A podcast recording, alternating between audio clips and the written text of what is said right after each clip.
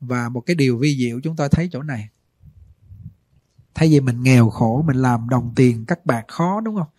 Người ta làm có thể ra tháng một tỷ, năm bảy trăm triệu, năm bảy chục triệu, đúng không? Còn mình làm tháng đâu được có hai ba trăm ngàn, đi làm phụ hồ có ba bốn trăm ngàn. Đó là do cái trong mạng mình không có tài, phước báu mình kém quá. Mà thường mà những người là, là tài vật họ kém thì thọ mạng họ cũng kém theo. Thì bây giờ họ nhín lại cái tiền ít. Thế giờ mười ngàn giống cái cô mỗi buổi sáng chắc bà bán giấy số quá. Mà ngày nào bà cũng khởi niệm lên, bà phóng sanh tuy rằng ít.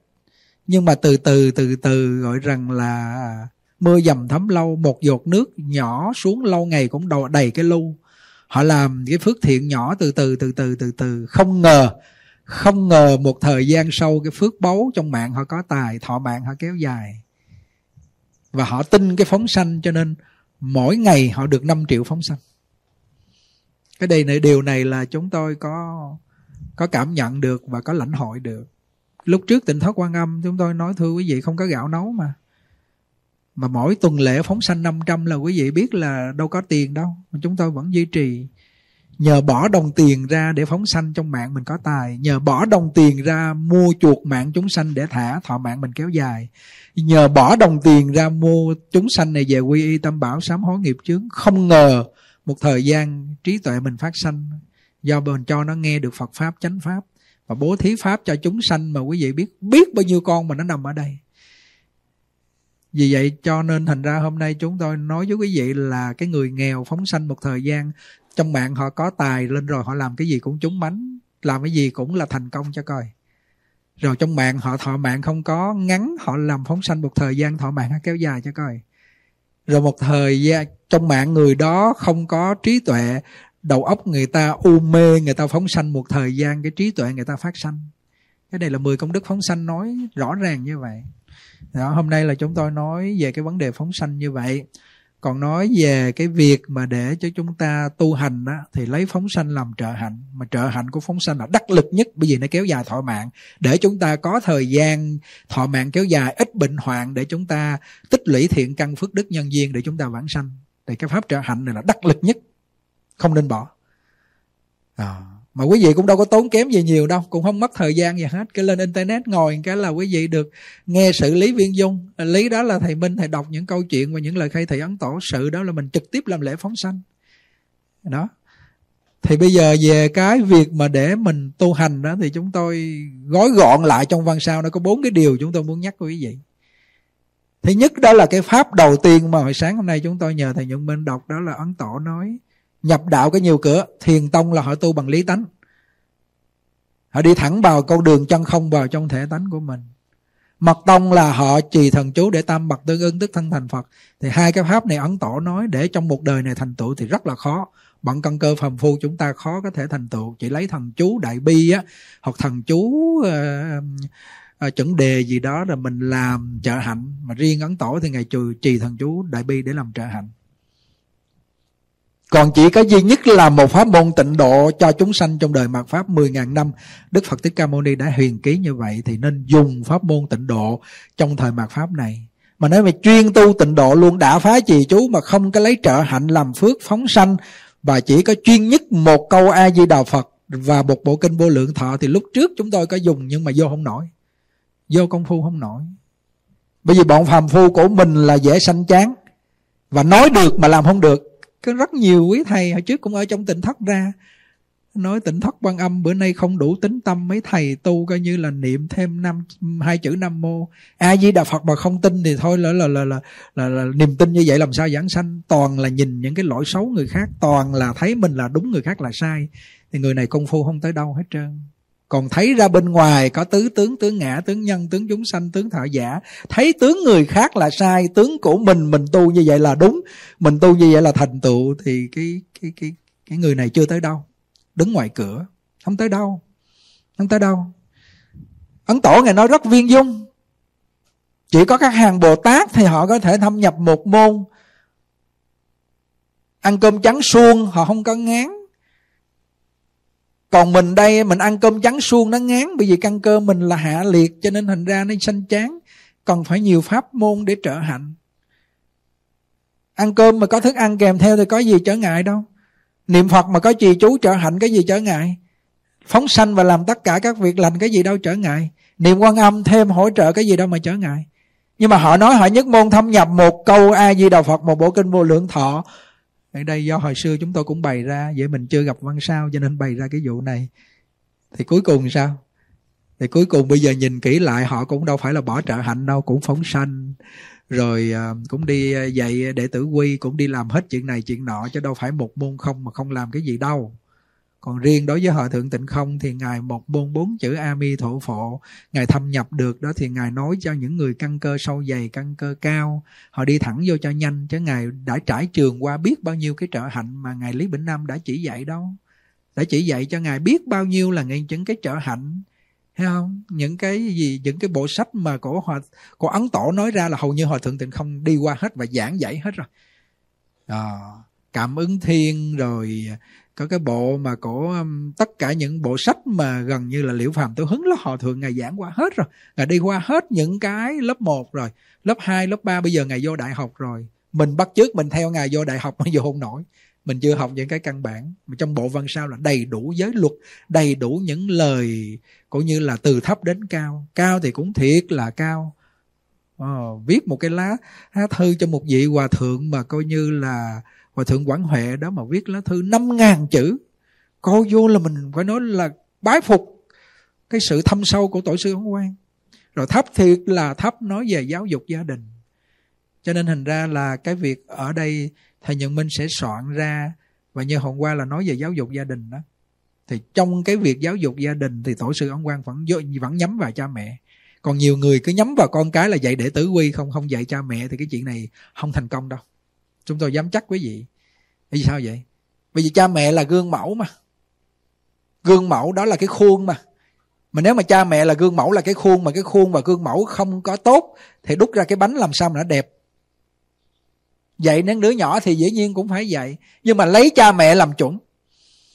Bởi vì cha mẹ là cái khuôn mẫu, là thứ mực để cho con cái nương theo. Cho nên Ngài nói giáo dục gia đình là dạy người nữ là chủ yếu luôn. Ghê vậy. Nam đi ra ngoài kiếm tiền, nữ ở bên trong nội trợ dạy con cái, nên dạy người nữ.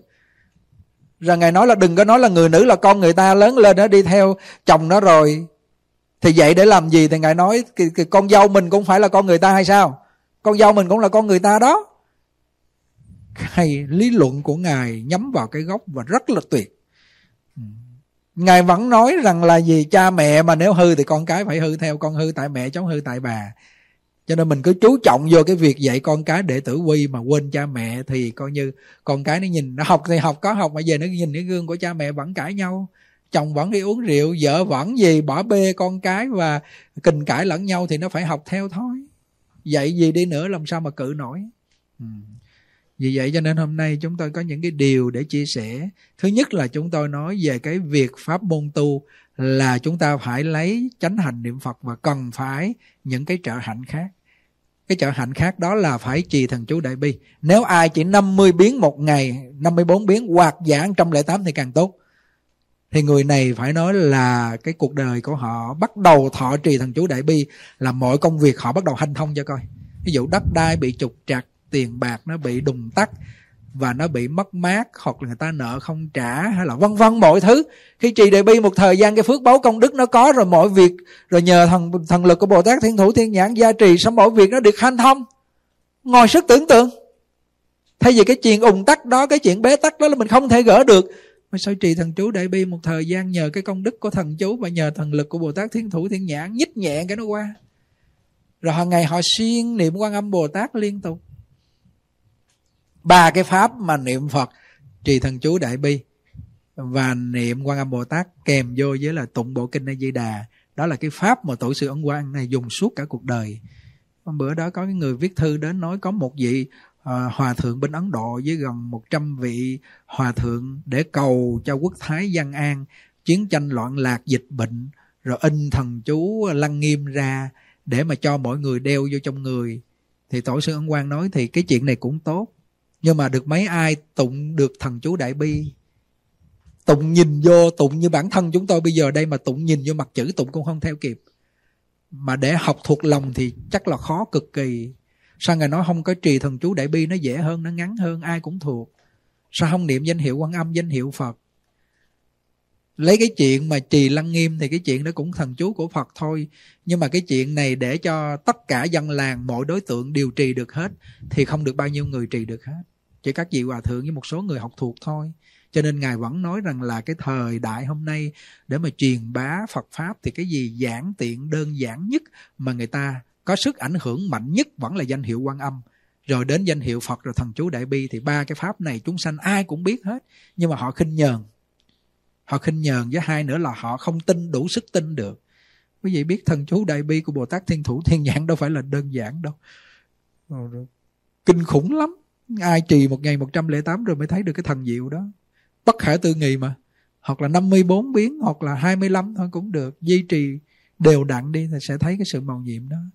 Và cái cuối cùng chúng tôi muốn nói với quý vị đó là hai chữ thành kính. Sáng thầy Minh, thầy Nhuận Minh đọc đó, hai cái chữ thành kính này nếu mà quý vị không thành tựu được thì khi mà quý vị lên tu cũng như là quý vị đối trước Phật thì quý vị cung kính, ra bên ngoài rồi quý vị sẽ bất kính. Quý vị không giữ lòng cung kính đối với người với người, giữa người với vật và giữa người, người với sự vật thì gần như là cái lòng tôn kính quý vị mất. Mà khi mà cái lòng tôn kính quý vị mất rồi thì quý vị tu giống như là mấy người diễn tuồng. Họ lên họ diễn tuồng cho hết cái cái cái cái cái, cái vai của họ rồi họ xuống họ trở thành ngài bình thường. Không có hữu ích gì, không phát xuất từ nội tâm. Vì vậy cho nên thành ra cái tu vẫn chủ lực lấy cái lòng thành kính làm gốc. Rồi thôi hôm nay chúng tôi cũng có vài điều để mà chia sẻ sách tấn mọi người cố gắng duy trì phóng sanh và tu tập để một đời này mình vãng sanh Tây Phương Cực Lạc. Nam mô Bổn Sư Thích Ca Mâu Ni Phật. Nam mô A Di Đà Phật. À, vâng, theo lời sư phụ chỉ dạy, à, con xin phép được đọc những lời khai thị của tổ sư Ấn Quang trích trong văn sao. Thành tâm cung kính dâng lên cúng dường chư tôn đức và toàn thể chư vị liên hữu trong buổi sáng ngày hôm nay. Nam mô A Di Đà Phật. Chúng ta trải đời bất quá sáu mươi mấy năm, mà nay trong cõi đời lại có bao nhiêu hiện tượng kể từ khi có mặt con người trong trời đất đến nay. Phần nhiều đều chưa hề thấy, đời đã đoạn đến cùng cực rồi. Nếu chẳng cực lực đề xướng nhân quả báo ứng và giáo dục gia đình, thì chẳng thể nào hy vọng thái bình được nữa. Mạnh Tử nói ai cũng có thể là Nghiêu Thuấn, lại nói đạo của Nghiêu Thuấn chỉ là hiếu để mà thôi. Hữu Tử nói quân tử chăm lo nơi cái gốc, gốc được lập thì đạo sanh. Hiếu để chính là cái gốc của lòng nhân vậy. Như vậy thành Nghiêu Thuấn đạt lòng nhân chẳng ngoài tận lực hành hiếu để. Thoạt đầu chẳng có gì là lạ lùng đặc biệt, huyền diệu, gian nan khốn khổ, đến nỗi dù muốn làm cũng không thể làm được. Ai nấy phải nên gắng sức để khỏi phụ đức tánh chỉ riêng con người là vạn vật chi linh, sánh cùng thiên địa gọi là tam tài. Trời đất thật rộng, thật lớn, con người chỉ có cái thân bảy thước, mà lại có thể xưng ngang hàng với trời đất, là vì có thể tán trợ sự sanh trưởng, nuôi nắng của trời đất, kế tục chí hướng sự nghiệp của thánh hiền. Nếu không cứ mưu mẹo, quỷ quyệt, bại hoại luân thường, gây loạn phong tục, gây ô nhục cho cả trời đất lẫn nhân loại, thì hình dáng tuy là người, nhưng thật ra chẳng bằng cầm thú. Cầm thú chẳng biết lễ giáo, còn con người biết lễ giáo. Biết lễ mà trái nghịch thì phải ở dưới loài cầm thú. Con người như vậy sống làm loài cầm thú, mặc áo đội mũ, chết ắt đọa trong tam đồ ác đạo. Con người sao lại khổ sở dùng cái tư chất làm Nghiêu Thuấn, làm bậc nhân từ để cam lòng mãi mãi làm loài chúng sanh đáng thương trong súc sanh ngạ quỷ địa ngục. Thật ra là do cái tâm gì vậy? Không có gì khác cả, đều là do giáo dục trong gia đình chưa tới nơi tới chốn, cũng như do chính mình chẳng nỗ lực mà nên nổi. Câu chuyện trộm tiền cha mẹ chết đọa làm dê, trích trong An Sĩ Toàn Thư. Vào đời nhà Đường ở Trường An có phong tục sau Tết là mọi người lần lượt thay nhau tổ chức yến tiệc đãi khách. Có ông chủ hiệu văn phòng phẩm tên là Triệu Đại. Đến phiên đãi tiệc mời khách về nhà, đúng ngày, quan khách vừa tới thì thấy phía trên chiếc cối giã gạo có một bé gái khoảng mười ba mười bốn tuổi bị buộc vào một sợi dây, trên người mặc quần xanh áo trắng. Bé gái ấy khóc lóc nói với quan khách rằng, tôi vốn là con gái của ông chủ nhà này. Năm xưa tôi lấy trộm của cha mẹ một trăm quan tiền định dùng mua son phấn, nhưng rồi chết đi chưa kịp mua, số tiền ấy hiện vẫn còn đặt nguyên ở nhà bếp, trong một cái lỗ ở góc phía tây bắc. Tôi vì tội ấy mà nay phải làm thân dê. Đứa bé gái vừa nói xong, quan khách nhìn kỹ lại thì chỉ thấy một con dê xanh đầu trắng. Mọi người kinh hoảng báo lại với chủ nhà là Triệu Đại. Họ Triệu gạn hỏi về hình dáng đứa bé thì quả thật rất giống với con gái của ông đã chết cách đây hai năm. Lập tức vào tìm trong nhà bếp, quả nhiên có số tiền còn nằm nguyên nơi bé gái đã nói. Triệu Đại liền mang dê vào chùa phóng sanh, lại phát nguyện từ đó cả nhà đều giữ giới ăn chay. Lời bàn, số tiền trộm cắp vẫn còn nguyên chưa dùng đến, mà quả báo khổ sở đã đến rồi, nhưng cũng không phải là chịu tội oan uổng. Đó quả thật là trăm ngàn muôn thứ đều bỏ lại, chỉ riêng nghiệp báo vẫn mang theo. Xét theo đó lại càng tin sâu nhân quả hơn nữa. Những ai nghiệp chướng nặng nề, tham sân lừng lẫy, sức yếu tâm khiếp nhược, chỉ nên nhất tâm niệm Phật, lâu ngày các chứng bệnh đều sẽ tự khỏi. Phẩm Phổ Môn nói, nếu có chúng sanh nhiều dâm dục, nóng giận, ngu si, thường niệm cung kính Quán Thế Âm Bồ Tát, liền được lìa khỏi. Niệm Phật cũng thế, nhưng phải tận tâm kiệt lực, không còn ngờ vực thì chẳng cầu gì không được. Quan Âm có nhân duyên lớn với ta bà, ngoài việc niệm Phật ra, phải trì thêm danh hiệu Quán Âm Bồ Tát.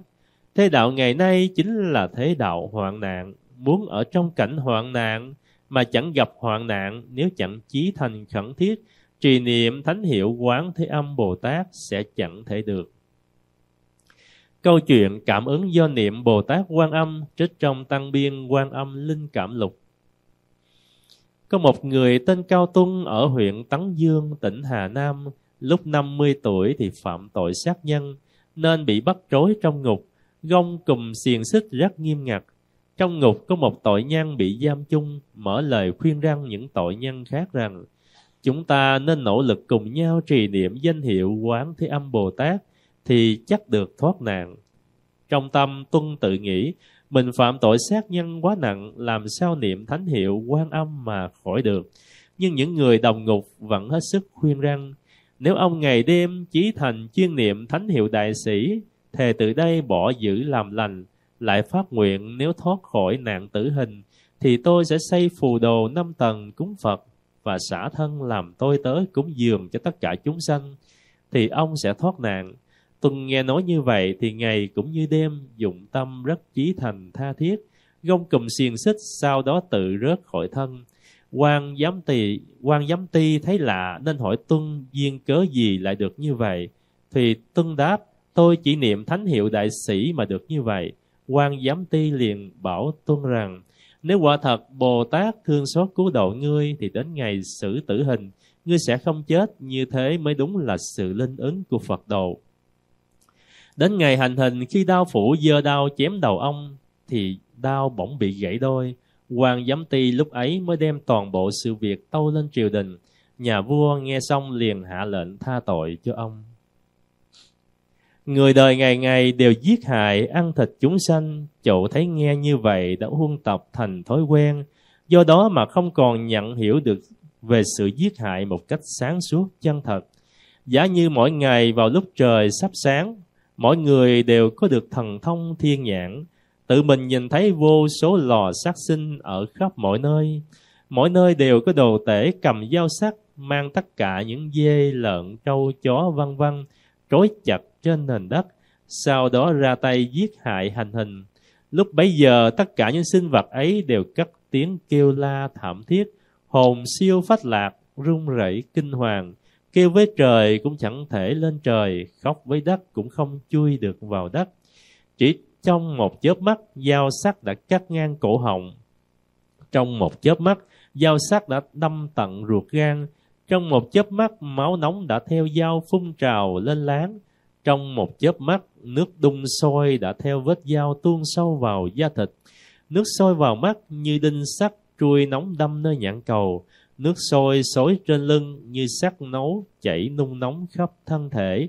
Nước sôi tràn đến lưỡi như nước đồng nấu chảy ngập tràn trong khoang miệng. Nước sôi vào đến ruột như nước thiết nấu chảy ngập cả lưng. Vào thời khắc ấy hết thảy những con vật bị mang ra giết. Vì quá đau đớn nên vội nhắm nghiền mắt lại. Vì quá đau đớn nên tiếng kêu dần dần nhỏ liệm đi. Vì quá đau đớn nên toàn thân bỗng chốc co rúm lại. Vì quá đau đớn nên ruột gan như bị kéo bị rút. Giả như người đời có thể được thần nhãn như thế, sẽ thấy rằng chỉ trong phút chốc thôi mà khắp cõi thế giới chim phù đề này, có biết bao nhiêu muôn vạn sinh linh phải chịu cảnh đầu một nơi, tứ chi một nẻo, xương thịt nát tan, phơi bày la liệt. Những con vật bị giết hại ấy nếu gom thân xác lại, ắt chất chồng hơn cả núi cao, máu huyết ắt nhuộm đỏ cả dòng sông đang chảy. Nhìn thấy được thực trạng ấy rồi, quả thật thê thảm, không khác nào toàn dân trong cả một thành vừa bị giết sạch. Nghe được những âm thanh kinh hoàng bi thương ấy rồi, quả thật hải hùng kinh khiếp như sấm sét bên tai. Câu chuyện giết hại quá nhiều biến thành lợn trích trong An Sĩ Toàn Thư. Trong khoảng niên hiệu Chánh Đức triều nhà Minh, có một người đã đỗ cử nhân, gia đình hết sức giàu có, thường giết hại vật mạng. Mỗi lần đãi khách giết đến ba bốn con lợn. Một đêm nọ, người này mộng thấy thần Thành Hoàng hiện đến nói: nhà ngươi giết hại vật mạng không đếm xuể, rồi đây sẽ bị biến thành lợn. Nhưng rồi vẫn chứng nào tật nấy, không chịu răn ngừa. Trải qua khoảng nửa năm sau, ông ta đột ngột lăn ra chết. Sau khi đã liệm vào quan tài, bỗng nghe bên trong có tiếng động. Mọi người liền mở nắp quan ra xem, thì thấy thi hài đã biến thành lợn. Lời bàn người đời giết hại vật mạng phần nhiều là để đãi đằng quan khách, nhưng không biết xét lại rằng những bạn bè thân mật đó, trong khi cùng ta ăn uống thì người nào cũng xưng là thân thiết, nhưng ngày sau gặp gỡ trên đường bất quá cũng chỉ chào nhau một tiếng rồi đi. Nếu gặp hoạn nạn cần người tương trợ thì trong số ấy ngàn người cũng khó tìm được một hai. Trong khi đó khổ báo trong ba đường dữ do nghiệp ác giết hại thì cõi âm đã định sẵn rồi. Một khi đến trước điện Diêm Vương, liệu có thể viện dẫn bọn quan khách ấy ra để giảm tội được chăng? Xét như việc ông cử nhân kia đại khách, ắt không khỏi luôn tự cho mình là hào hiệp phóng khoáng nhiều tình cảm.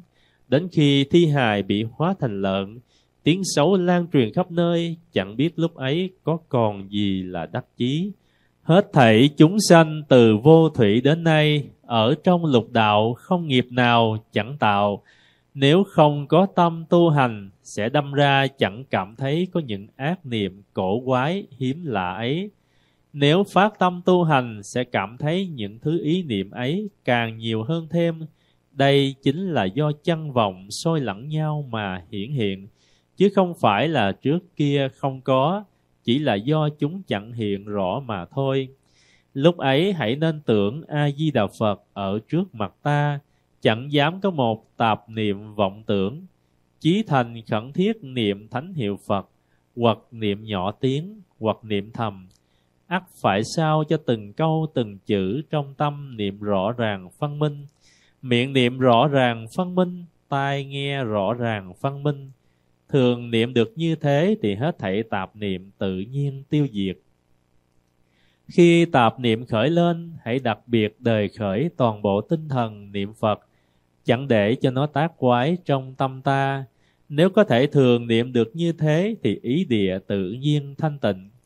Lúc tạp niệm vừa mới dấy sẽ giống như một người chống lại vạn người, tâm chẳng thể có chút ý niệm thông thả dễ dãi nào.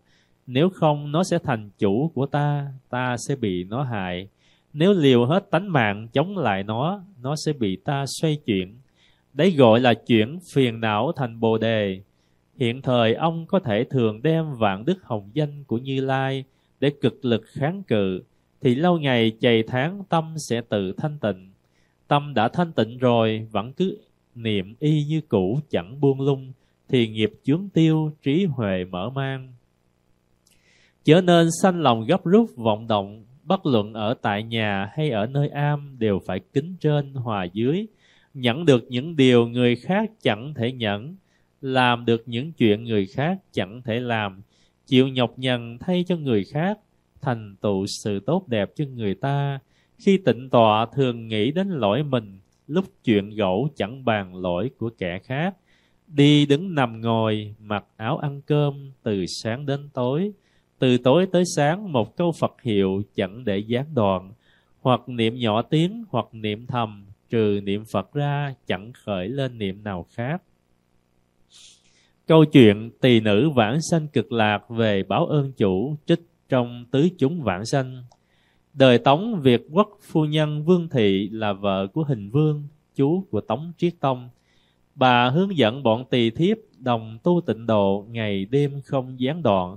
Chỉ có một nàng thiếp biếng nhác nên bị đuổi, bèn hối hận buồn bực, ra sức tinh tấn lâu ngày chẳng nhọc mỏi.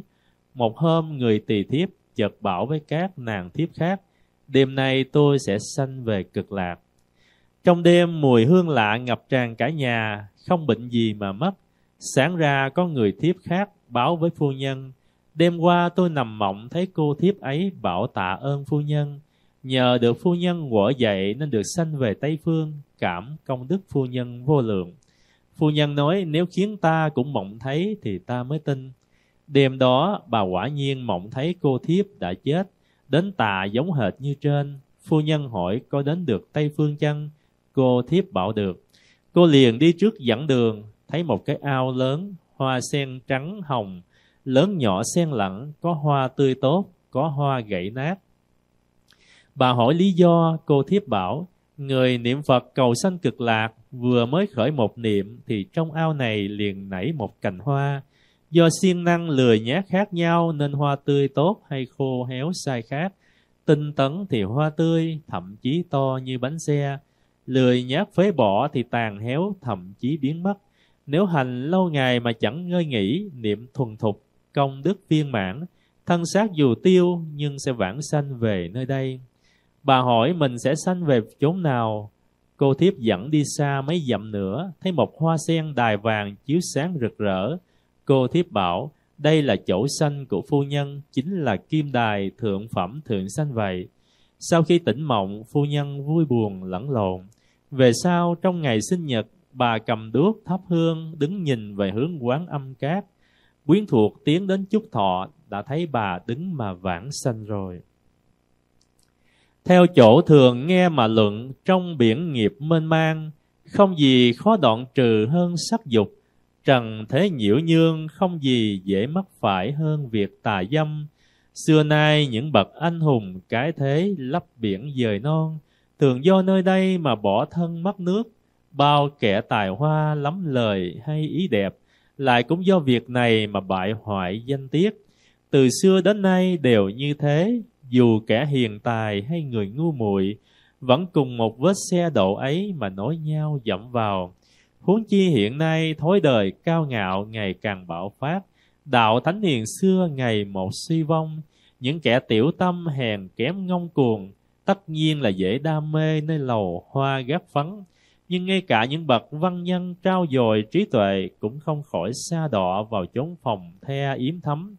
Miệng luôn nói lời kiềm chế dục tình, nhưng lòng nghĩ đến sắc dục ngày càng mãnh liệt. Tai vẫn nghe lời khuyên răng ngừa tính dâm, nhưng ngọn lửa dâm ngày thêm hừng hực. Vừa gặp gái đẹp bên đường, mắt dính chặt ngàn lần không chớp, thấy bóng hồng thoáng qua trong rèm cửa, lòng miên man trăm mối tơ tình. Hết thảy những điều ấy đều do tâm không sáng suốt, chịu sự chi phối của hình sắc bên ngoài, thức mê muội bị những cảm tình xúc động nhất thời dẫn dắt. Dung nhan tàn tạ già nua, một khi điểm phấn tô son, liền tưởng như Tây Thi tái thế. Gái quê thô kệch vụng về, trang điểm vào thêm hương đổi sắc, liền quên ngay hình bóng vợ nhà. Thật không biết rằng kẻ buông thả theo dục tình thì trời đất khó dung tha, quỷ thần đều phẫn nộ. Có kẻ vì hủy hoại trinh tiết của người khác mà khiến vợ con mình phải chịu nạn đền trả. Lại có kẻ vì làm ô nhục thanh danh người khác mà khiến con cháu mình phải chịu báo ứng. Những phần mộ tuyệt tự không người hương khói chính là những kẻ khi sống khắt khe ngông cuồng bạc bẽo. Cha ông những cô gái lầu xanh phần nhiều đều là những lãng tử dập liễu vùi hoa. Nếu đã từng tạo phúc đáng được giàu sang, nay tà dâm ắt phải bị trời cao đổi mệnh. Nếu sẵn nghiệp xưa đáng được vinh quý, nay tà dâm ắt bảng vàng phải bị gạch tên. Kẻ tà dâm thì trong đời này ắt phải chịu những hình phạt như bị đánh bằng roi vọt, gậy gộc, bị hình hạ, lao dịch, lưu đày, hoặc thậm chí phải chịu tử hình. Đến khi chết đi lại phải đọa vào ba đường ác, địa ngục, ngạ quỷ, súc sanh, chịu đựng những quả báo khổ sở. Bao nhiêu ân ái ngọt ngào trước đây, đến lúc ấy chẳng còn gì cả. Cái tâm ý hùng hổ mạnh mẽ lao vào việc tà dâm ngày trước, nay còn thấy đâu. Câu chuyện Tần Chiêu trích trong văn sau. Đời Nguyên, Tần Chiêu là người Dương Châu, đến tuổi nhược quan lên kinh đô chơi. Đã lên thuyền, có một người bạn họ Đặng đem rượu tới tiễn chân. Đang trong lúc uống rượu, chợt có một nữ nhân tuyệt sắc ngồi kiệu tới. Ông Đặng bảo cô ta chào Tần Chiêu rồi bảo: cô này chính là người thiếp do tôi mua giùm cho một vị đại nhân yết ở Bộ Y. Tiện dịp nhờ ông mang cô ta theo.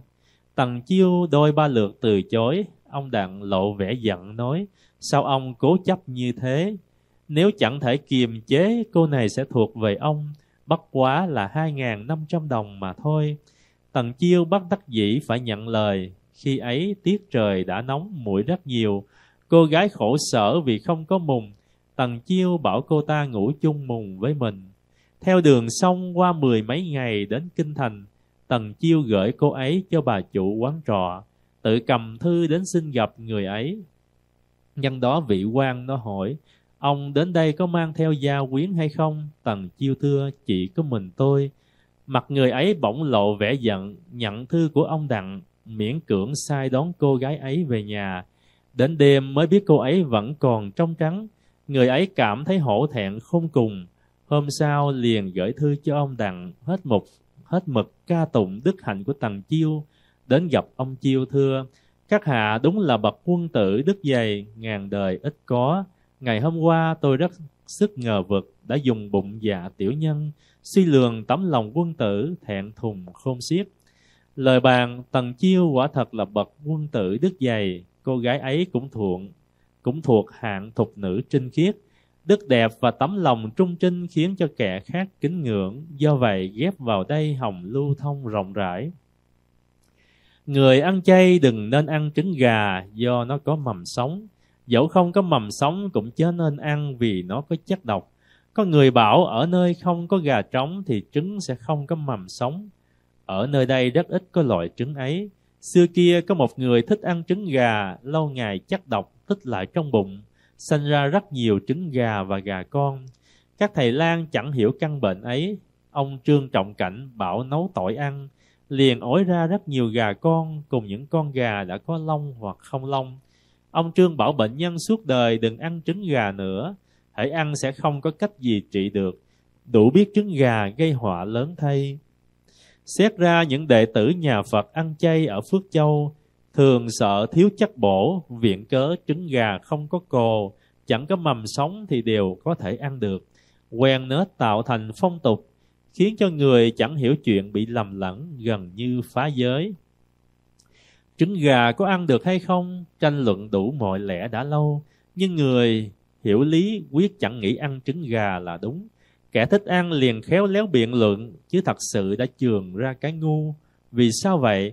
Có người nói trứng có cồ, tức là có mầm sống thì không được ăn, còn trứng không có cồ chẳng thể nở thành gà con thì ăn được. Nếu nói như vậy thì con vật còn sống chẳng được ăn, chứ con vật chết rồi thì ăn được, có lẽ ấy hay chăng? Người thông minh thường hay dấy lên thứ tà kiến ấy, chẳng biết là nhằm thỏa thích bụng miệng mà phô phan cái trí của chính mình, đến nỗi bị người hiểu lý thương xót. Kiếp vận hiện tại của thế giới, những tai nạn chúng ta phải chịu đựng đều là do ác nghiệp trong quá khứ chiêu cảm đến nỗi cảm nhận khổ quả hiện thời. Do đó biết rằng những ác nghiệp này là do ác nhân trong quá khứ tạo thành. Muốn tránh khổ quả phải dứt khổ nhân. Quá khứ đã gieo khổ nhân thì niệm Phật sám hối mới có thể tiêu trừ được. Hiện tại nếu chẳng gieo khổ nhân nữa thì tương lai sẽ khỏi phải chịu khổ quả. Khổ nhân là gì? Là ba độc tham sân si. Thiện nhân là gì? Là giúp vật lợi người. Nếu ai ấy hiểu rõ lẽ nhân quả, sẽ chẳng làm các điều ác, vâng làm các điều lành.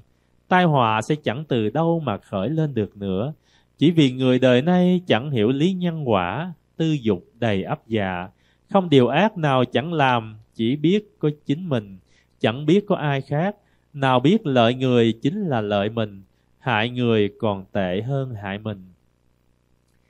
Câu chuyện phóng sanh thay đổi số mạng trích trong An Sĩ Toàn Thư. Viên Liễu Trang là một nhà tướng số danh tiếng Trung Quốc thời xưa. Nhìn chỉ tay hay cái mũi của một người nam hoặc nữ, ông có thể đoán biết trước vận mạng tương lai của họ.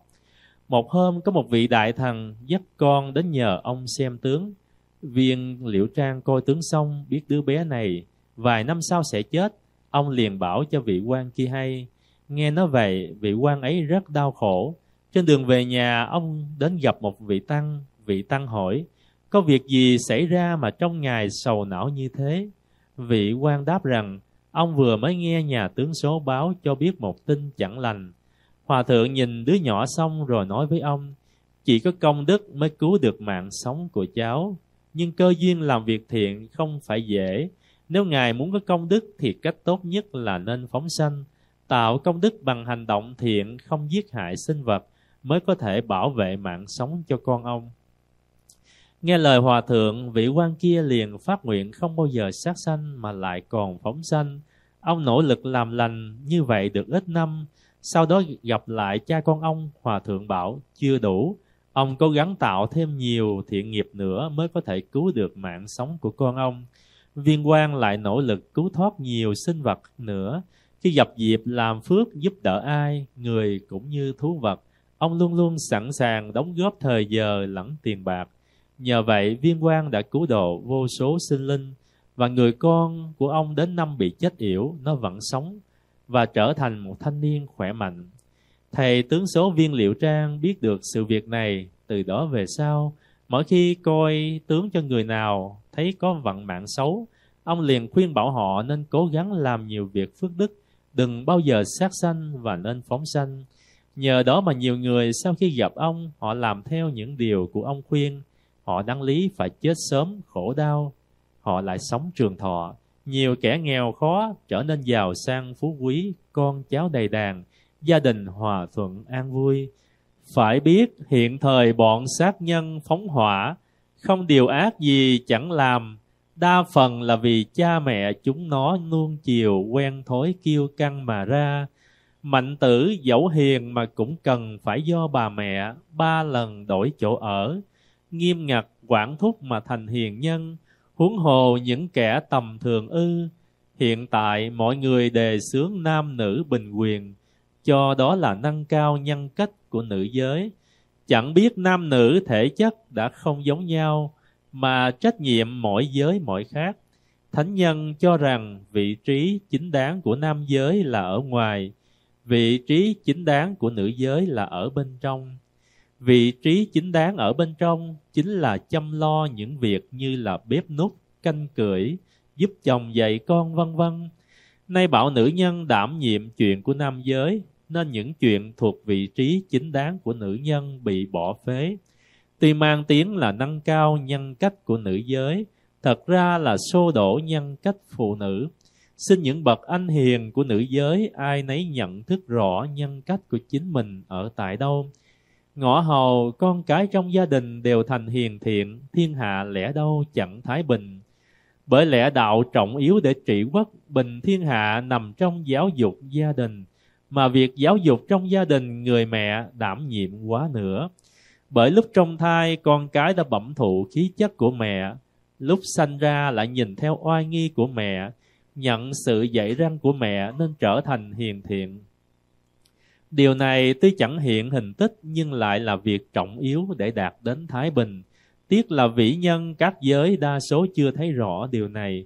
Nguyện những bậc anh hiền trong nữ giới kể từ nay hãy chú ý lời này.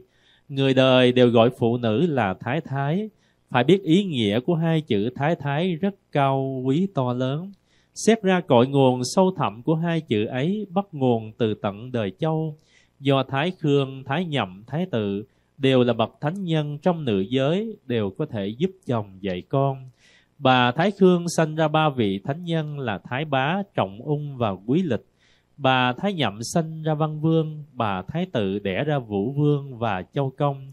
Ba đời bà cháu nữ thánh sanh ra ba đời ông cháu mấy vị thánh nhân, tạo thành thời thịnh trị tốt đẹp nhất từ ngàn xưa.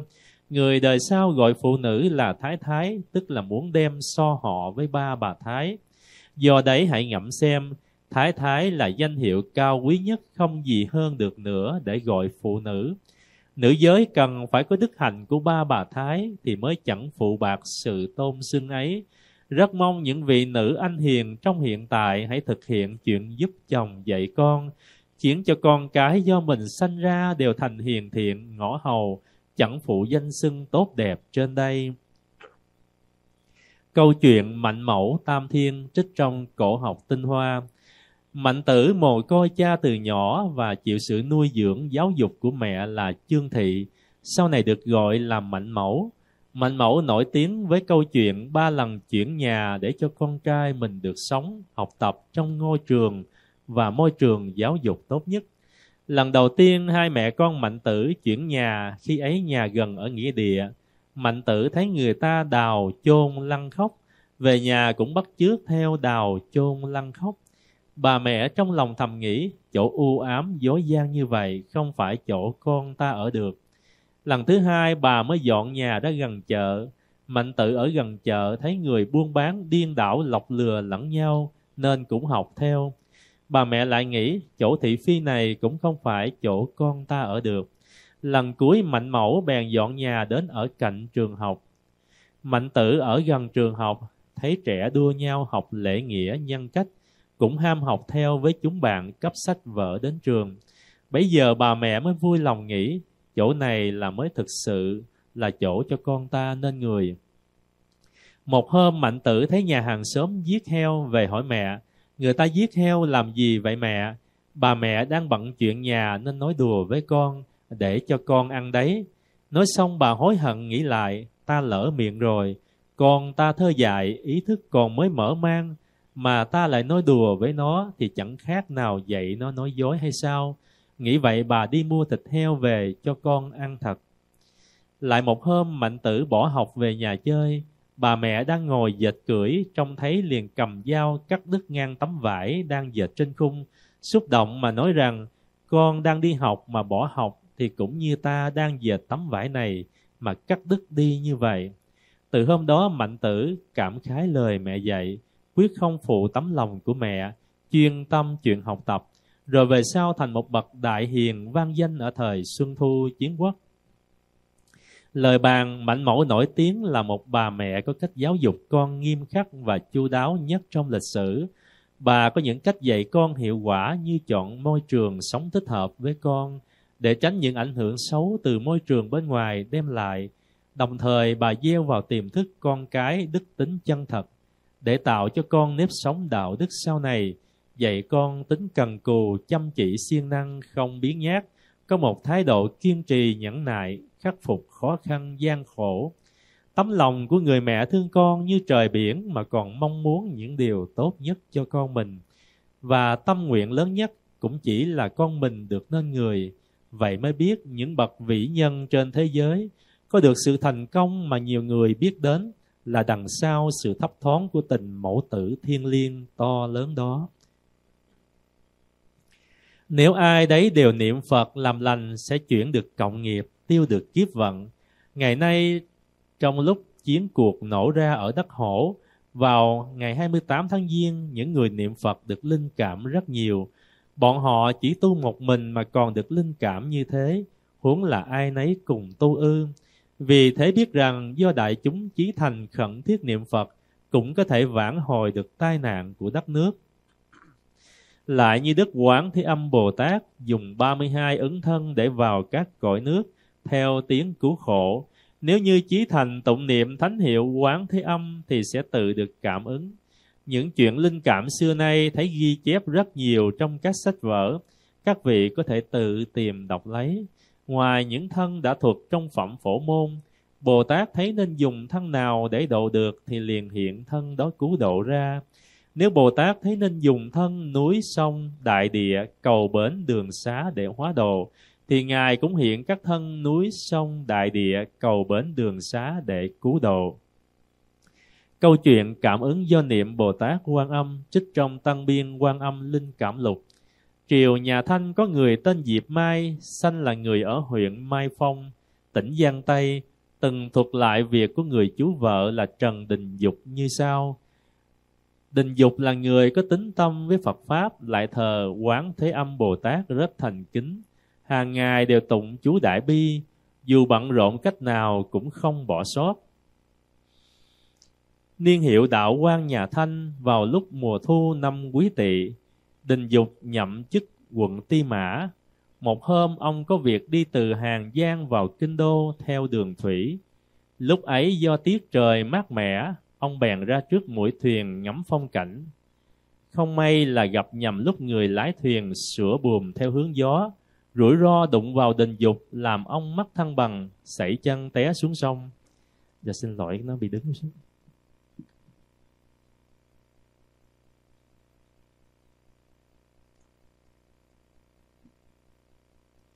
Lúc bấy giờ vì gió thổi quá mạnh, thuyền theo hướng gió lao về trước, chỉ trong nháy mắt đã cách chỗ ông rơi xuống nước cả dặm. Đình Dục khi té xuống nước thì nhìn thấy sóng trắng xóa như tuyết, nhưng thật lạ lùng, nước chỉ đến đầu gối ông mà thôi. Dưới chân ông hình như có vật gì nâng đỡ rất vững nên ông không bị chìm, mà cũng không lay động nghiêng ngã, chỉ có y phục ông bay phất phới trên mặt nước mà thôi. Lúc bấy giờ ông thành tâm trì tụng chú Đại Bi, chưa đầy ba biến thì liền có người thấy đến tiếp cứu đưa ông vào bờ. Hỏi nếu ai ai cũng làm việc phóng sanh mà không giết hại, các loài súc sanh sẽ sinh sản càng nhiều, tương lai thế giới này há chẳng phải sẽ trở thành thế giới cầm thú hay sao? Đáp, như các loài kiến, mối, côn trùng vân vân, loài người không ăn chúng nó để mặc tình chúng tự nhiên sinh sản. Nhưng thế giới ngày nay có phải là thế giới của loài kiến chăng, hay là thế giới của loài mối, của côn trùng chăng? Thật ra những loài vật mà ta phóng sanh khi được tự do sinh sản, được nuôi dưỡng trong thế giới tự nhiên, thì tự chúng có sự điều tiết phù hợp trong sinh thái và sinh sản cân bằng. Nghiệp ác của chúng ta hiện nay vẫn chưa được giải trừ. Nếu lại cứ một mực lo lắng rằng các loài súc sanh trên thế giới sẽ quá nhiều, như vậy có khác nào người nông dân chưa xuống ruộng gieo giống mà lại cứ ngày ngày lo lắng mai sau lúa thóc chín đầy cả ruộng đồng không sử dụng hết. Lo lắng vô cớ như thế há chẳng phải là buồn cười lắm sao? Nên biết rằng nhân quả báo ứng như bóng theo hình, mảy may không xa chạy. Hiện nay trên thế giới sở dĩ cầm thú rất nhiều chính là vì trước kia những người giết cầm thú quá nhiều, nay phải hóa sinh làm cầm thú. Như người ăn dê, dê chết rồi thành người, người chết lại thành dê, sinh sinh tử tử, trở thành báo oán lẫn nhau, đời đời không dứt vì sự oan oan tương báo như thế, cùng làm súc sanh cho nên có thế giới cầm thú. Nếu như người người đều có thể bỏ việc giết hại, làm việc phóng sanh, thì oan nghiệp hận thù giữa súc sanh và con người sẽ dần dần tiêu mất. Cầm thú súc sanh do đó dần dần giảm thiểu, cõi người, cõi trời ngày càng thêm đông. Như nước Sở chẳng ăn ếch mà ếch lại ít dần, nước Thục chẳng ăn cua mà cua tự nhiên ngày càng hiếm. Thời xưa đã có tấm gương sáng, chúng ta nên tự phản tỉnh xét soi. Câu chuyện giả cúng tế thần cây chết đọa làm dê, trích trong An Sĩ Toàn Thư. Xưa có một ông lão hết sức giàu có, một hôm bỗng muốn ăn thịt, liền chỉ vào một cái cây mọc ở đầu đám ruộng nhà mà bảo các con rằng: nhà ta có được sản nghiệp như hôm nay là nhờ vị thần cây ấy ban phúc. Các con hãy giết một con dê trong bầy mang đến cúng tế thần cây. Các con ông nghe lời liền giết một con dê cúng tế thần cây, lại lập một miếu thờ thần ngay dưới gốc cây ấy. Về sau ông lão chết đi liền phải sinh là một con dê trong nhà ấy. Đến lúc các con ông muốn cúng tế thần cây, liền chọn đúng con dê ấy định mang đi giết. Khi ấy dê bỗng nói thành tiếng người rằng: cái cây ấy chẳng có thần linh nào cả, ngày xưa ta vì muốn ăn thịt nên bày chuyện nói dối bảo các con cúng tế, Phần thịt cúng tế ấy các con đều cùng ăn với ta, nhưng không ngờ quả báo lại riêng ta phải gánh chịu trước nhất. Lúc bấy giờ có một vị tỳ kheo đã chứng quả A-la-hán vừa đến đó khất thực, liền dùng thần thông giúp cho những người con đều nhìn thấy được con dê ấy chính là cha họ ngày trước. Sau khi biết rõ sự thật, họ liền phá bỏ miếu thờ thần cây. Từ đó về sau sám hối tội lỗi, tu tạo phước đức, từ bỏ không bao giờ giết hại vật mạng nữa. Lời bàn Kinh Tăng Nhất A Hàm dạy rằng có năm loại bố thí không hề được phước. Một là giúp cho người khí giới để giết hại. Hai là giúp cho người thuốc độc để hại người khác. Ba là giúp cho người trâu dữ không thuần tính có thể gây hại. Bốn là giúp cho người phụ nữ dâm loạn khiến người hư hỏng. Năm là xây dựng miếu thờ tà thần. Người đời có những kẻ si mê được gặp ruộng phước tam bảo thì không chịu cúng dường bố thí. Nhưng đối với những miếu thờ quỷ thần tà vậy thì mừng vui góp sức xây dựng. Đó là vì con mắt chân chánh chưa được khai mở. Một khi xây dựng thành tựu lại cho ghi khắc tên tuổi rằng ngày ấy, tháng ấy, năm ấy do tên tuổi ấy kiến lập. Rồi dương dương tự mãn cho rằng mình đã bỏ tiền tạo được phúc lớn. Than ôi đâu biết rằng từ đó về sau lễ cúng lớn thì giết dê mổ lợn, lễ cúng nhỏ thì gà vịt cá tôm phải đau đớn rên xiết vì dao thớt cắt xẻ, phải tuyệt vọng giãy giụa trong nước sôi dầu nóng, không thể biết được đã lên đến số lượng là bao nhiêu trăm ngàn vạn ức. Quả thật là thiên đường còn chưa thành tựu, địa ngục trước đã nên hình. Khổng Tử có nói, đối với những thần linh không đáng cúng tế mà cúng tế, đó gọi là tà vậy, cúng tế tà vậy thì không có phúc đức. Lành thay lời dạy của bậc thánh nhân thật không khác biệt với lời Phật dạy. Xem khắp cổ kim, dù nhà hay nước, hưng thịnh suy vong, bình yên loạn lạc. Chưa bao giờ chẳng lấy cái thân của cá nhân đang, đang cầm quyền để làm cội gốc. Vì thế nói cái gốc của thiên hạ là đất nước, cái gốc của đất nước là gia đình, cái gốc của gia đình là thân. Nhưng muốn nước nhà quật khởi, hưng thịnh, lại cần phải biết cái gốc để lập thân.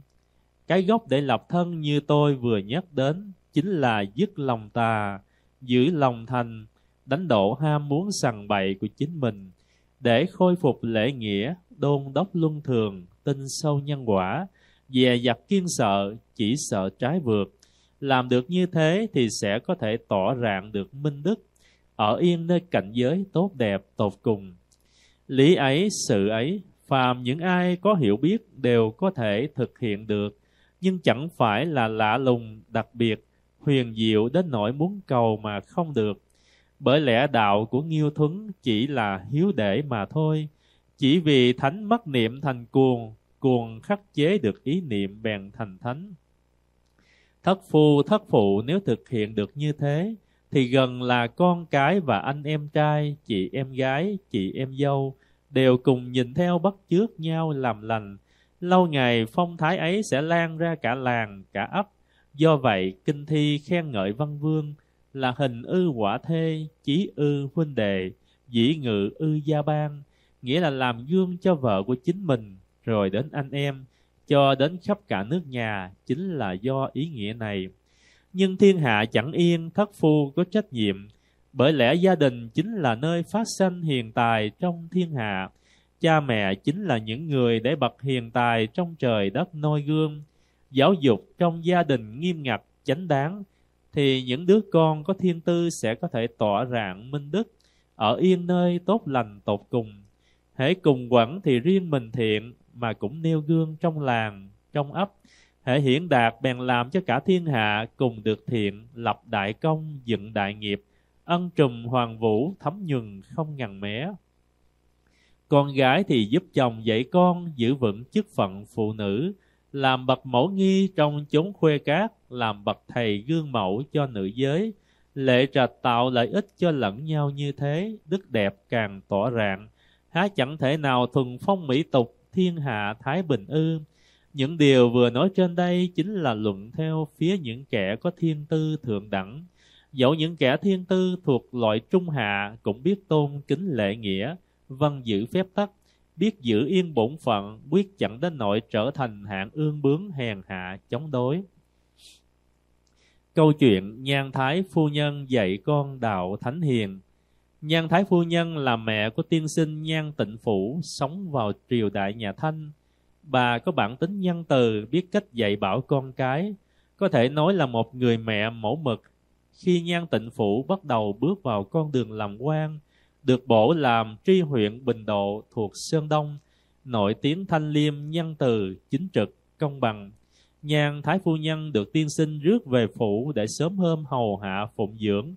Bà thường dạy con phải biết yêu thương dân chúng, xem nỗi khổ của người dân như nỗi khổ của chính mình.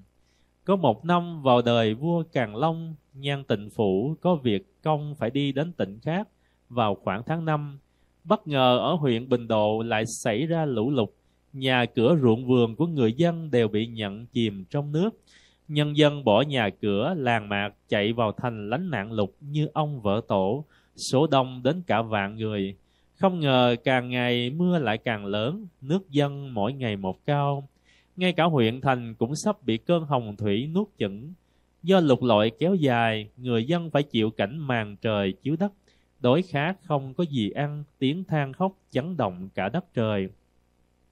Lúc đó vì không có quan tri huyện trong thành nên các quan thuộc trong phủ chỉ biết khoanh tay đứng nhìn. Nhan Thái Phu Nhân thấy tình hình cấp bách như thế liền có ý mở kho chứa trữ lương thực của huyện để cứu tế dân bị nạn. Tuy nhiên theo luật pháp thời bấy giờ quy định thì lương thực chứa trong kho của huyện muốn xuất ra phải được phép của vị quan cấp tỉnh. Vì thế các quan trong huyện không ai dám nghe theo ý của phu nhân. Phu nhân liền giải thích mục đích lập nên kho chứa trữ lương thực vốn để cứu tế dân chúng khi gặp hoạn nạn. Hiện trước mắt chúng ta có hàng vạn người dân đang bị đói khát, mạng sống chẳng khác nào đèn treo trước gió. Nếu cứ cố chấp theo quy định, báo lên quan trên rồi chờ lệnh, thì e rằng có rất nhiều người dân đã biến thành quỷ đói. Chuyện này nếu bị quan trên hỏi tội, tôi xin đứng ra gánh hết trách nhiệm, tuyệt đối không để liên lụy đến các vị. Hơn nữa chỉ riêng gia sản nhà ta cũng không nhỏ, nếu quan trên có truy cứu thì ta sẽ bán ruộng vườn, nhà cửa để bồi thường. Nhưng các quan thuộc hạ vẫn hết sức lo sợ có chuyện lôi thôi về sau, nên không ai dám mở miệng tán thành. Thế vậy Nhan Thái Phu Nhân lại nói hết sức quả quyết, nếu có việc gì một mình ta xin gánh vác, các vị tuyệt đối an tâm, không nên sợ liên lụy. Mọi người thấy lòng kiên quyết của Nhan Phu Nhân như vậy, không thể không tuân lệnh, lập tức mở kho lương thực phân phát cho dân chúng bị nạn. Trong chốc lát dân chúng reo vui dậy cả đất trời, mọi người đều được thoát qua cảnh đói khát. Những gia đình giàu có trong thành đều cảm động trước tấm lòng Bồ Tát của Nhan Thái Phu Nhân, nên không ai bảo ai, cùng vui vẻ góp thêm lương thực vào việc cứu tế. Bảy ngày sau nước lục đã rút dần, lương thực cũng đã cạn. Lúc đó tri huyện Nhan Tịnh Phủ nghe tin huyện nhà xảy ra lục lọi, vội vàng thu xếp trở về. Các quan thuộc cấp liền bẩm báo việc mở kho lương thực cứu tế người dân lên quan tri huyện. Nhan tri huyện nghe xong vui vẻ mỉm cười bảo mọi người, mẹ ta bảo các vị làm như vậy là đúng. Ông liền lập tức soạn thảo bản văn trình bày tường tận sự việc lên quan tỉnh, đồng thời sai người về quê bán hết tài sản, chuẩn bị để đền bù vào số lương thực đã xuất ra khỏi kho mà không có lệnh của tỉnh. Sau khi sự việc được trình lên cấp trên, quan trưởng cấp tỉnh xem qua kinh hãi vô cùng, liền cấp báo về triều đình, xin xem xét tội danh tự ý mở kho lương thực, đồng thời ra lệnh điều tra quan tri huyện. Không ngờ hoàng đế Càn Long nghe qua sự việc liền hết lời ngợi khen việc làm của mẹ con Nhan thị, lập tức hạ chiếu không cần tra cứu chuyện tự ý mở kho lương thực, cũng không bắt phải đền bù lương thực vào kho, lại còn ban tặng cho Nhan Thái Phu Nhân một tấm hoành phi để khen ngợi. Nhan Tịnh Phủ từ đó càng ra sức làm thiện, thương yêu dân chúng như con đẻ. Sau đó ông được bổ làm tri phủ Nam Phủ, không lâu sau lại thăng chức tuần phủ tỉnh Quý Châu. Con trai ông là Nhan Kiểm giữ chức bộ Tàu, được thăng lên đến chức lệ tổng đốc. Cháu ông là Nhan Bá Đạo xuất thân từ Hàn Lâm, sau đó nhậm chức tổng đốc Phúc Kiến. Ngoài ra còn rất nhiều cháu chắt của ông cũng đều được vinh hiển. Tất cả đều là phước báo do Nhan Thái Phu Nhân biết dạy con tích chứa điều lành. Đại sư Hàn Sơn tương truyền là Bồ Tát Văn Thù Sư Lợi thị hiện. Còn Đại sư Thập Đắc tương truyền là Bồ Tát Phổ Hiền thị hiện. Đại sư Hàng Sơn hỏi Ngài Thập Đắc, phóng sanh có thể thành Phật được chăng? Ngài Thập Đắc đáp rằng, chư Phật vô tâm, duy chỉ lấy từ bi làm tâm. Người có thể cứu cái khổ của sinh mạng, tức là thành tựu tâm nguyện của chư Phật. Cho nên sanh một niệm từ bi, cứu sống một sinh mạng, tức là tâm nguyện của Bồ Tát Quán Thế Âm vậy. Ngày ngày làm việc phóng sanh thì tâm từ bi cũng ngày ngày tăng trưởng. Mãi mãi không ngừng, niệm niệm đều chảy vào biển lớn đại từ bi của Đức Quán Thế Âm. Khi ấy tâm ta, tức là tâm Phật, sao lại chẳng thành Phật? Cho nên biết rằng nhân duyên phóng sanh chẳng phải những điều lành nhỏ nhặt có thể so sánh được. Phàm là người đồng nguyện như ta nên rộng hành khuyến khích, khéo léo khiến cho mọi người đều biết trở về với tâm từ bi của chính mình mà hóa độ chúng sanh. Người đời đều ghét sự tổn hại, nhưng ai ai cũng làm những chuyện gây tổn hại. Người đời đều sợ đọa lạc, nhưng ở đâu cũng gieo trồng nhân đọa lạc. Có người vô cớ bị cha mẹ mắng là đồ chó, lợn, đồ súc vật, liền buồn rầu không vui, giận cha mẹ đã sỉ nhục mình. Đối với cái, lên, cái tên gọi chó, lợn, súc vật mà còn căm ghét, chỉ sợ bị gán ghép cho mình, thì lẽ ra đối với việc thực sự sa đọa làm chó, lợn, súc vật, ắt phải hết sức sợ sệt, chỉ e không biết cách nào để dứt khoát tránh xa. Thế mà chỉ riêng một việc đãi đằng quan khách liền luộc cá, nấu tôm, mổ gà, giết vịt, dù biết quả báo nhất định phải chịu khổ đau trong ba đường dữ, mà vẫn không chịu tỉnh ngộ. Như vậy chẳng phải là chỉ ghét cái danh xưng mà không biết sợ mối họa thực sự phải làm súc vật đó sao? Kinh Lăng Nghiêm dạy rằng, vì người ăn thịt dê nên dê chết xin làm người, người chết xin làm dê để trả món nợ ăn dê. Ăn thịt các chúng sanh khác cũng vậy, sinh ra rồi chết đi, đời này sang đời khác ăn thịt lẫn nhau, cùng tạo nghiệp ác tiếp nối mãi không dứt. Đức Phật không nói lời dối gạt, sao có thể ngờ vực không tin. Cho nên biết rằng mổ gà thì chịu quả báo làm gà, giết chó ắt chịu quả báo làm chó, lẽ ấy tất nhiên. Than ôi, trước đây cha mẹ mắng ta là chó lợn thì không muốn nhận, nay chỉ vì miếng ăn trong miệng của người khác mà tự mình tạo nhân để phải làm chó lợn, chỉ vì một lúc vui đùa yến tiệc mà tự mình tạo nhân để phải làm chó lợn. Đó chẳng phải là điều không nên mà làm, làm không nên làm mà đã làm rồi đó sao? Câu chuyện chồng giết dê hóa ra giết vợ trích trong An Sĩ Toàn Thư. Đời Bắc Tống, Lưu Đạo Nguyên từng làm quan huyện lệnh Bồng Khê. Sau khi thôi việc về quê, một hôm đến chơi nhà họ Tần nghỉ lại một đêm. Nửa đêm nằm mộng thấy một phụ nữ khóc nói với ông rằng, tôi là vợ của chủ nhà họ Tần này, từng đánh chết một người thiếp của chồng. Âm phủ xử tôi sao phải chết để đền mạng, lại phải đọa làm thân dê, hiện đang bị nhốt trong chuồng, sáng mai sẽ bị giết để đãi ông. Thân tôi dù chết cũng đáng tội, chẳng tiếc gì, hiềm vì trong bụng đang có dê con. Nếu lại vì tôi mà chết thì tội của tôi càng thêm nặng. Lưu Đạo Nguyên đợi đến sáng mới đem chuyện ấy ra nói, thì dê đã bị giết rồi. Cả nhà họ Tần nghe chuyện đều hết sức kinh sợ, liền đặt dê con trở lại vào bụng mẹ rồi mang ra đồng chôn cất. Lời bàn, Đức Phật dạy rằng các loài có mạng sống đều có thể là cha mẹ, thân quyến từ nhiều đời trước của chúng ta. Mỗi kiếp sinh ra làm người tất nhiên đều có cha mẹ quyến thuộc. Từ vô thị đến nay, nếu chúng ta thác sinh qua số kiếp nhiều như số cát một sông Hằng, ắt phải từng có số cha mẹ thân bằng quyến thuộc của số kiếp nhiều như số cát một sông Hằng. Nếu thác sinh qua số kiếp nhiều như số cát trăm ngàn sông Hằng, ắt phải từng có số cha mẹ thân bằng quyến thuộc của số kiếp nhiều như số cát trăm ngàn sông Hằng. Lẽ nào có thể mê muội giết bừa được sao? Lấy như việc con dê của nhà họ Tần, trong lúc bị giết, cả nhà đều chỉ cho đó là một con dê. Người chồng không biết là đang giết vợ để đãi khách, con không biết là đang giết mẹ để vui chén cùng người, người giúp việc cũng không biết là đang giết bà chủ mình để làm vật nấu nướng. Cho đến khi sự đã rồi, chồng mới biết đó là kẻ trước đây từng chung chăn gối, con mới biết đó là người trước đây từng thương yêu bảo bọc mình, người giúp việc mới biết con vật có miệng không nói được, Phải ôm hận mà chết kia chính là bà chủ trước đây, từng lo liệu đảm đang việc nhà. Nhưng đến lúc ấy thì dù có tan xương nát thịt, cũng không thể nào chuộc lại được lỗi lầm, vãn hồi sinh mạng cho dê kia. Giả như nhà họ Tần có giữ giới không giết hại, ắt là chồng đã cứu được vợ, con đã cứu được mẹ, người giúp việc đã cứu được bà chủ, đâu đến nỗi chỉ vì một người khách quen biết sơ sài mà giết hại chính người thân cốt nhục của chính mình. Cho nên những ai thường giết hại vật mạng để đãi đằng quan khách